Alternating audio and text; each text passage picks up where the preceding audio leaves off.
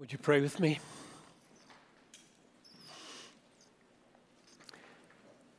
We have done it, and now we do it one more time here before I speak. We wait for you. We wait for you. And I pray that you would come now in our waiting and in my speaking and satisfy our souls in Christ and all that He has done and all that you, Father, are for us in Him. And I pray that under you, Father, we would see that there isn't anything greater except for one thing. There isn't anything greater under you except for one thing than the individual soul aflame in worship. And that one thing is the bride of Christ aflame in worship. So come and show us now the connection between these two things, I pray. And set our hearts and our churches aflame with God centered, Christ exalting, Bible saturated worship. I ask this in Jesus' name. Amen. So, the individual human soul underline the word individual, the individual human soul, rightly seeing the glory of Christ and rightly savoring the glory of Christ, is at the heart of the purpose for which God made the world. And until we grasp the relationship between that and corporate worship, we won't be able to give an account for why the worship of the bride, the worship of the temple, the worship of the body is the ultimate end for why God made the world, not merely the individual soul worshiping. So, what I want to do in this message is try to steer a course between two errors. On the one side is the error of thinking that the relationship between the individual worshiping human soul and God, that relationship between my soul and God in worship, is the ultimate purpose for which God made the world. It's not. The other error that I would like to avoid is being so captivated by the corporate reality of the worshiping people of God, the body of Christ, the temple of God, the bride of Christ, that we lose sight of the fact that the vital, ongoing, eternal intensity of the individual soul is absolutely essential for the authenticity of that corporate reality of worship, which is the ultimate goal for which God made the world. So the New Testament forbids that we neglect or forget or minimize the radical, essential, eternal significance of the individual worshiping soul. It forbids. Don't ever forget that. Don't ever minimize that. Don't ever neglect that. Don't ever think that there can be a God centered worship without that. And the New Testament forbids that we forget or neglect or minimize the coming into being through Christ of a blazingly beautiful bride who is more than the sum of her parts. So that's where we're going. Let's begin by focusing on the relationship between the individual soul and the ultimate purpose of God. So I, wanna, I don't want to downplay or minimize either of these. We start with the individual, we'll end with the corporate. One of the clearest statements in God's Word about the end for which God made everything is Isaiah 43, 6 and 7. I'll read it to you. Bring my sons from afar, my daughters from the ends of the earth, everyone who is called by my name, whom I created for my glory. Every son, every daughter created to display the glory of God. Or Ephesians chapter 1 verse 11. He works all things according to the counsel of his will so that we might be to the praise of his glory. Or Romans 11:36. From him and through him and to him are all things. To him be glory forever and ever. Amen. So God created the world. He sustains the world. He governs the world. He does everything in the world to display his glory. That is his greatness, his beauty, his worth. Those are my three efforts to get at the meaning of the word glory. Oh, how often we will use the word glory in this conference. You'll hear it, no doubt, hundreds of times. So I'm filling it up with three other words for you. You can meditate on whether greatness, beauty, worth helps you grasp what you're saying when you say that word glory. He does everything he does in order to display his glory. The heavens declare the glory of God, and the sky above proclaims his handiwork. Psalm 19:1. The trees of the forest sing for joy. Psalm 96:12. The rivers clap their hands and the hills sing for joy together. Psalm 98 8 the meadows and the valleys shout and sing for joy. Psalm 65, verse 13, or Isaiah 44 Sing, O heavens, shout, O depths of the earth. Break forth into singing, O mountains, O forest, and every tree in it, for the Lord will be glorified in Israel. So you got the heavens, the mountains and the hills, the forest and the trees, the rivers and the meadows, all of them created to sing. To sing or clap to the glory of their Maker. And they do. For those who have eyes to see and ears to hear, that's what they are doing. May the Lord give you eyes and give you ears if you haven't heard it or seen it so does a 150 voice choir of unbelieving musicians singing the Hallelujah chorus. You can find that on almost any large city venue every Easter. Unbelievers singing Handel's Messiah, surrounded by an orchestra full of unbelieving musicians. And they too are like trees and meadows, glorifying God with their God given amazing creativity and skill. Like trees, soulless trees clapping their hands. So, if God gets so much glory from the, the external echoes of His creative and redeeming excellency in this world, like that, external evidences of His reality, if He gets so much glory that way, why is there a need? for the individual human soul to have any particular affections for God in order to him for him to achieve his creator purpose.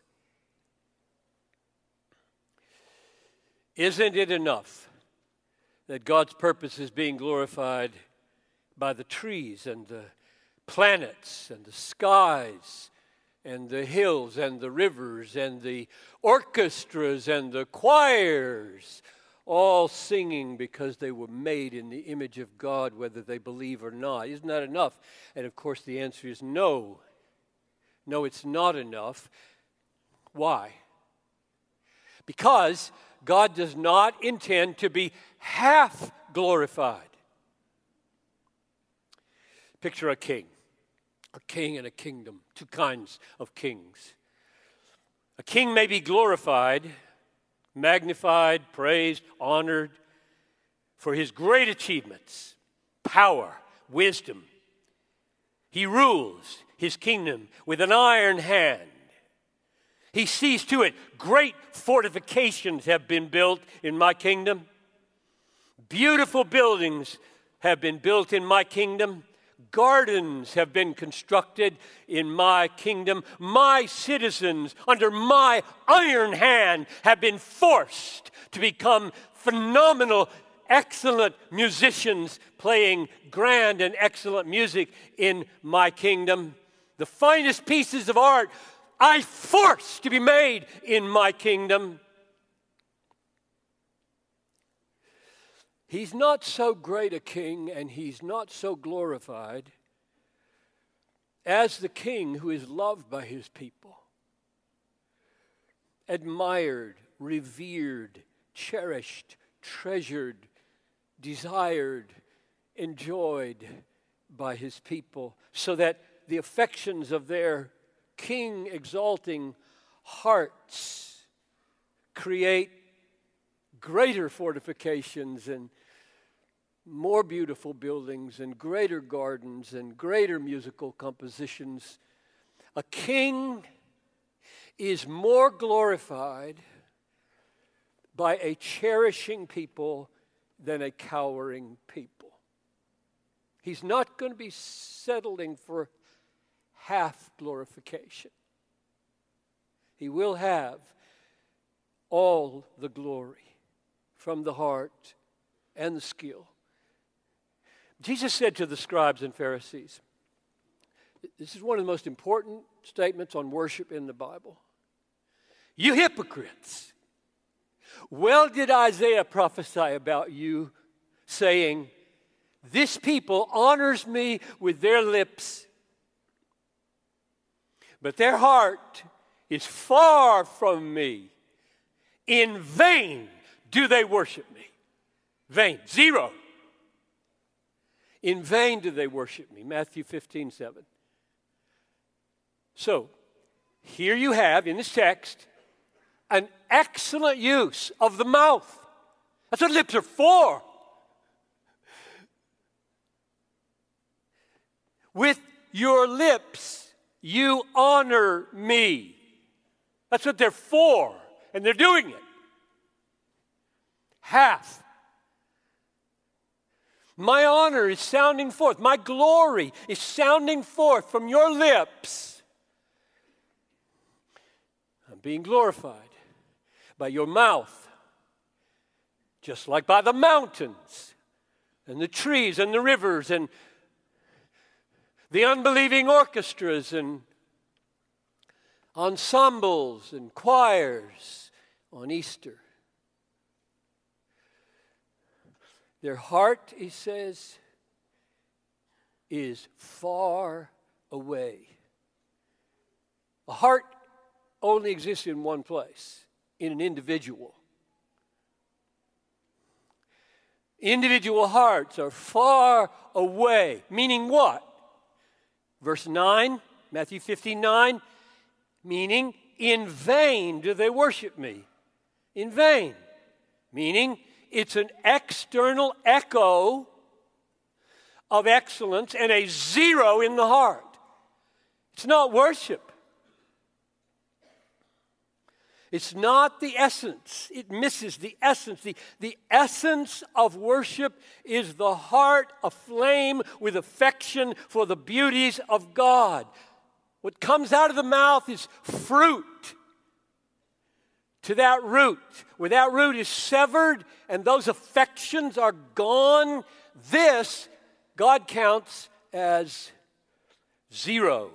In vain do they worship me. That's not why He created the world. Not to be half glorified, externally glorified. Trees clapping their hands, unbelieving orchestras reflecting his excellence. That's not why he created the world. He created the world in order that there might be an echo of his excellence in the hearts of his affectionate people. That affection is the echo of his excellence that completes the reason for creation at the individual level. Where that's not present, Amos 5:23, the voice of God sounds over every congregation. Take away from me the noise of your songs. To the melody of your harps, I will not listen, says the Lord. Why? The heart is not there. Don't hire unbelievers in your church. It almost goes without saying, but is so crucial, I will say it anyway, that these absolutely essential affections are in individual hearts and nowhere else. That's where affection, love, treasuring, desiring, delighting, that's where they exist. Here, nowhere else. Everything else is expression or awakening causes. But here's where it resides. Just think of it the universe made for this, these affections, these loves. It's the first commandment. Love the Lord your God with all your, tell me. That's the first one. Yes, the others are mentioned. Number one starts here. If not there, the others don't count. He turns away from them. Now, let's switch gears. Let's turn to the question of the corporate reality. If affections for God in the individual human soul are the essence, and I think they are, the essence of the self glorifying purpose of God in the universe. Now, mark the word essence because I'm not saying totality. I'm not saying the individual human heart affections are the totality of worship or the totality of God's ultimate purpose. They are the essence, without which nothing counts. Okay? So keep that word in mind. If affections for God in the individual soul are the essence of the self glorifying purpose of God in creating the world, how do those heart affections give rise to the corporate reality of the worshiping church?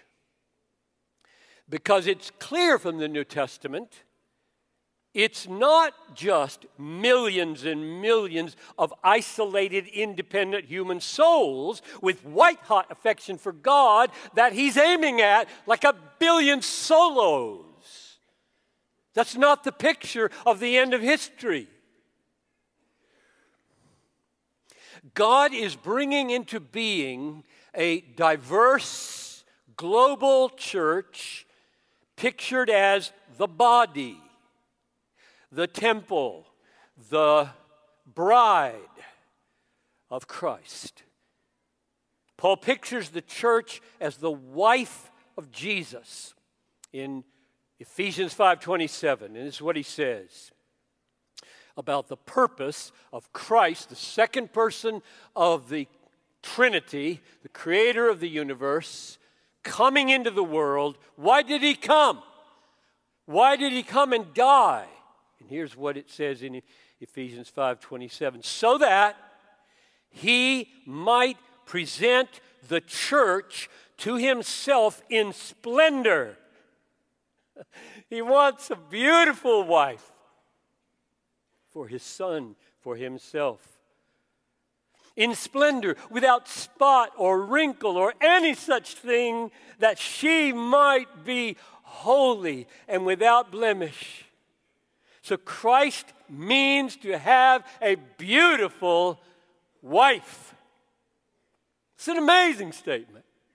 A wife made up of millions of white hot worshiping individuals, but vastly more. That's what this talk is about. The more. Why more? How more? This conference is devoted to blessing churches. At least that's my understanding what's going on here. blessing congregational singing, especially. There's more, but mainly I'm hoping that's what happens. Hundreds and hundreds of congregations do what they're called to do better because of what happens here. So, this local expression of the local church, what is it? Emerging, global, everlasting, corporate, worshiping reality called the bride of Christ. What local churches do in their gathered worshiping assemblies is to, you can say it different ways, rehearse for that eternal vocation of the bride, foretaste of that eternal vocation of the bride. That's what we do week after week in our gatherings called corporate worship. Now, there's a text my guess is for many of you who think worship thoughts all the time, this text is very prominent in your mind, and I just want to make sure you see what I see. You probably see more, but let me show you three absolutely crucial things that I see as I read this to you. This is Ephesians 5, Ephesians 5 18 to 19. Be filled with the Spirit, addressing one another in psalms and hymns and spiritual songs, singing and making melody to the Lord with your heart. Can I do that? With your heart.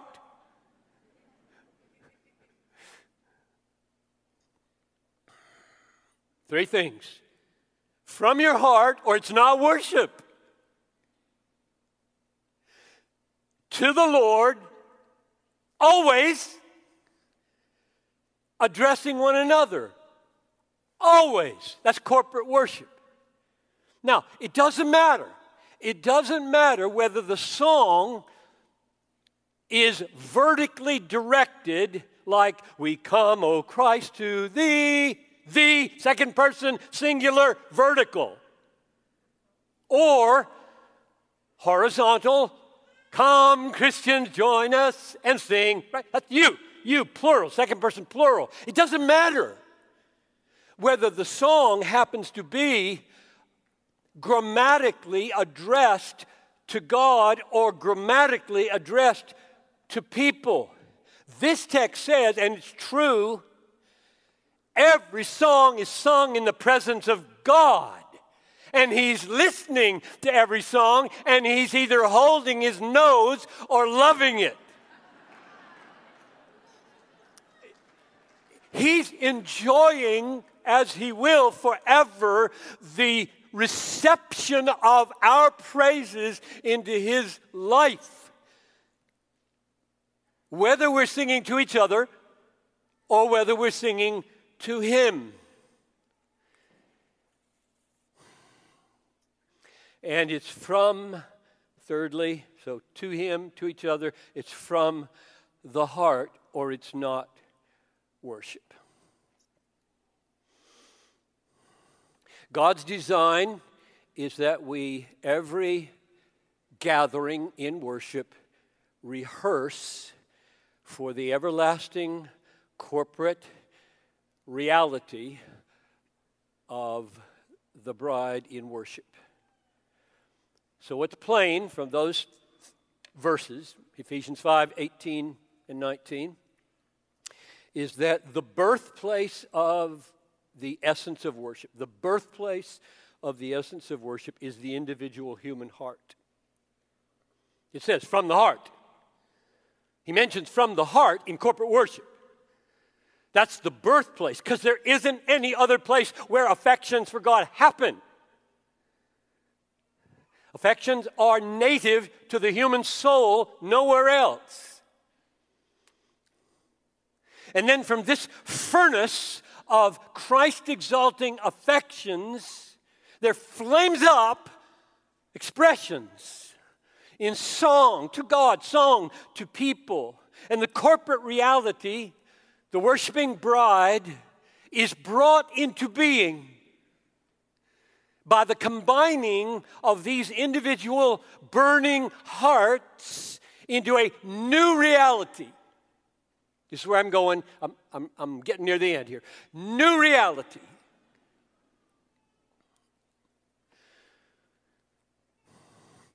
First, the foretaste here in corporate worship, and then finally in the complete, perfected, eternal worship of the bride in the presence of the Lamb forever. That's the ultimate goal of God in creation. Now, why?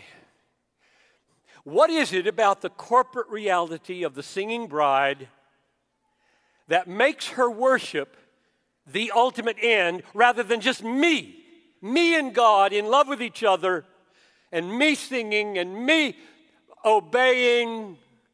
And that's the end. That's the point of creation. You doing that, me doing that, 10,000 of us doing that. Why, why isn't that the end and the goal? Why is it there, there's this, this thing called the corporate reality, the bride of, of Christ? Why? And I have three answers. One,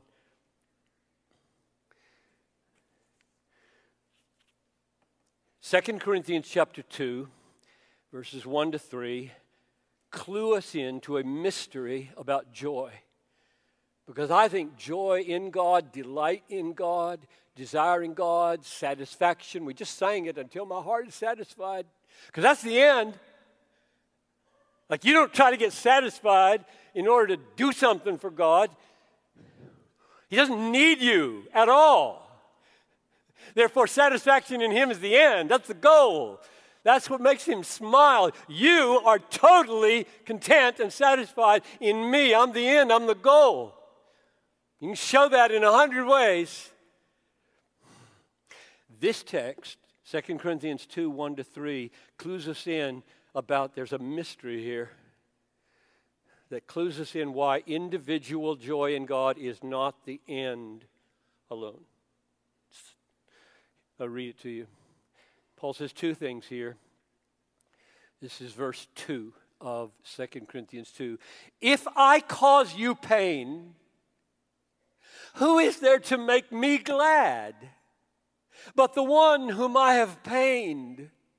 Then the next verse. I felt sure of you all that my joy would be the joy of you all. In the body of Christ, where we are spiritually united in Him, something profound happens in the experience of joy in God. My joy in God, your joy in God, together, Paul says, My joy, I was sure would be the joy of you all, and yours would be mine. My joy in God is more because yours is mine, and yours is more because mine is yours. And therefore, the totality of Christ exalting affection that comes into being in corporate worship is not merely the sum of the parts. It's more. A new reality has come into being in the bride worshiping together. A great mystery comes into being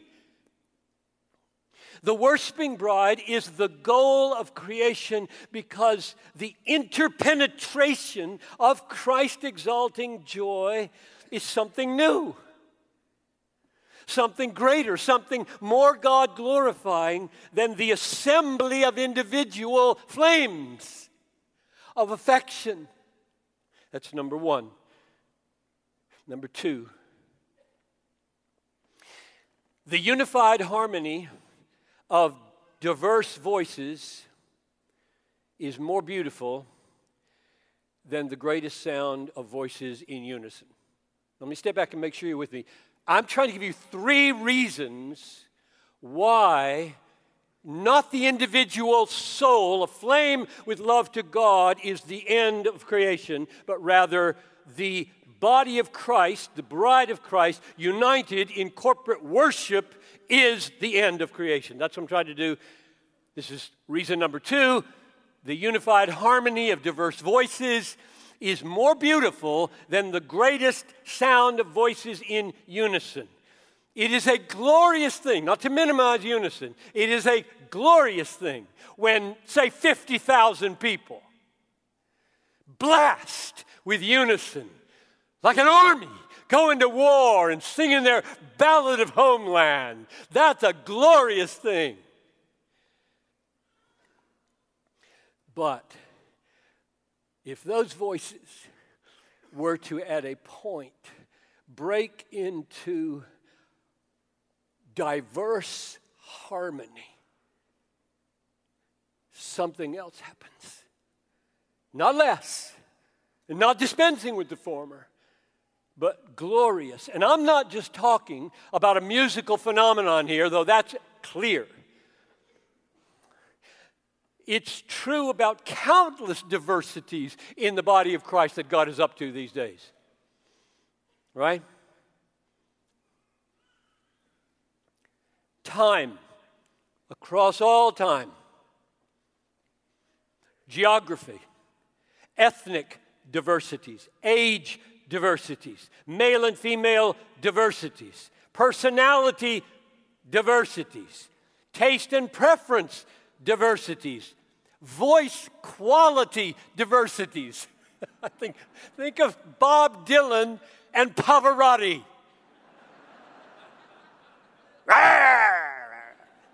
and I won't even venture Pavarotti. I love them both in their own way such diversity. What God is doing in the gathering of the bride of Christ, in united diversity of the worshiping bride, something more beautiful is created than if she were all of one kind on any number of scales. That's the second reason why corporate worship of the bride is ultimate, not just individuals. And third and lastly, God designed for Christ to have a worshiping bride and not just worshiping individuals because the greatness and the beauty and the worth of a leader is revealed by the extent of the diversity he can inspire and motivate in who follows him. Who has allegiance to him? I'm thinking of Revelation 5. I'll read it to you. It's a very familiar text. You know it well. I'm thinking of our Redeemer leader, right? What did he do to lead us? To lead us together into one priesthood and one kingdom? What did he do? He died. He ransomed a people. So here's what it says They sang a new song saying, Worthy. Now, notice the ground of the worthiness. Worthy are you, because creation was made to exalt the worthiness of the Lamb.